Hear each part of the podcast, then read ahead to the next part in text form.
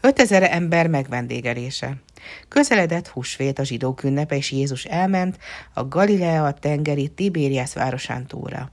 Nagy sokaság követte, mert látták, milyen csodákat tett a betegekkel. Akkor Jézus felment tanítványaival a hegyre, és ott leült velük, aztán felemelte tekintetét, és látta, milyen nagy sokaság jött hozzá. Megkérdezte Fülöptől, honnan vegyünk kenyeret, hogy ehessenek?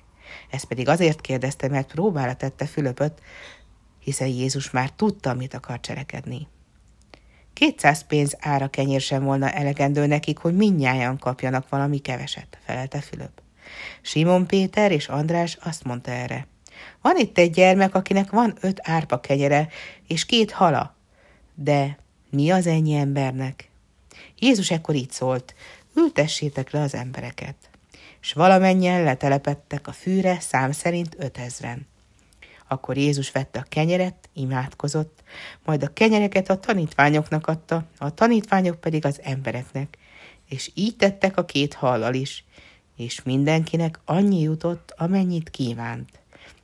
Mikor aztán jól laktak, azt mondta Jézus a tanítványoknak, szedjétek össze a maradékot, hogy semmi el ne vesszen. És tizenkét kosarat töltöttek meg az öt árpa kenyér és két hal maradékával, aztán, hogy mindenki jól lakott.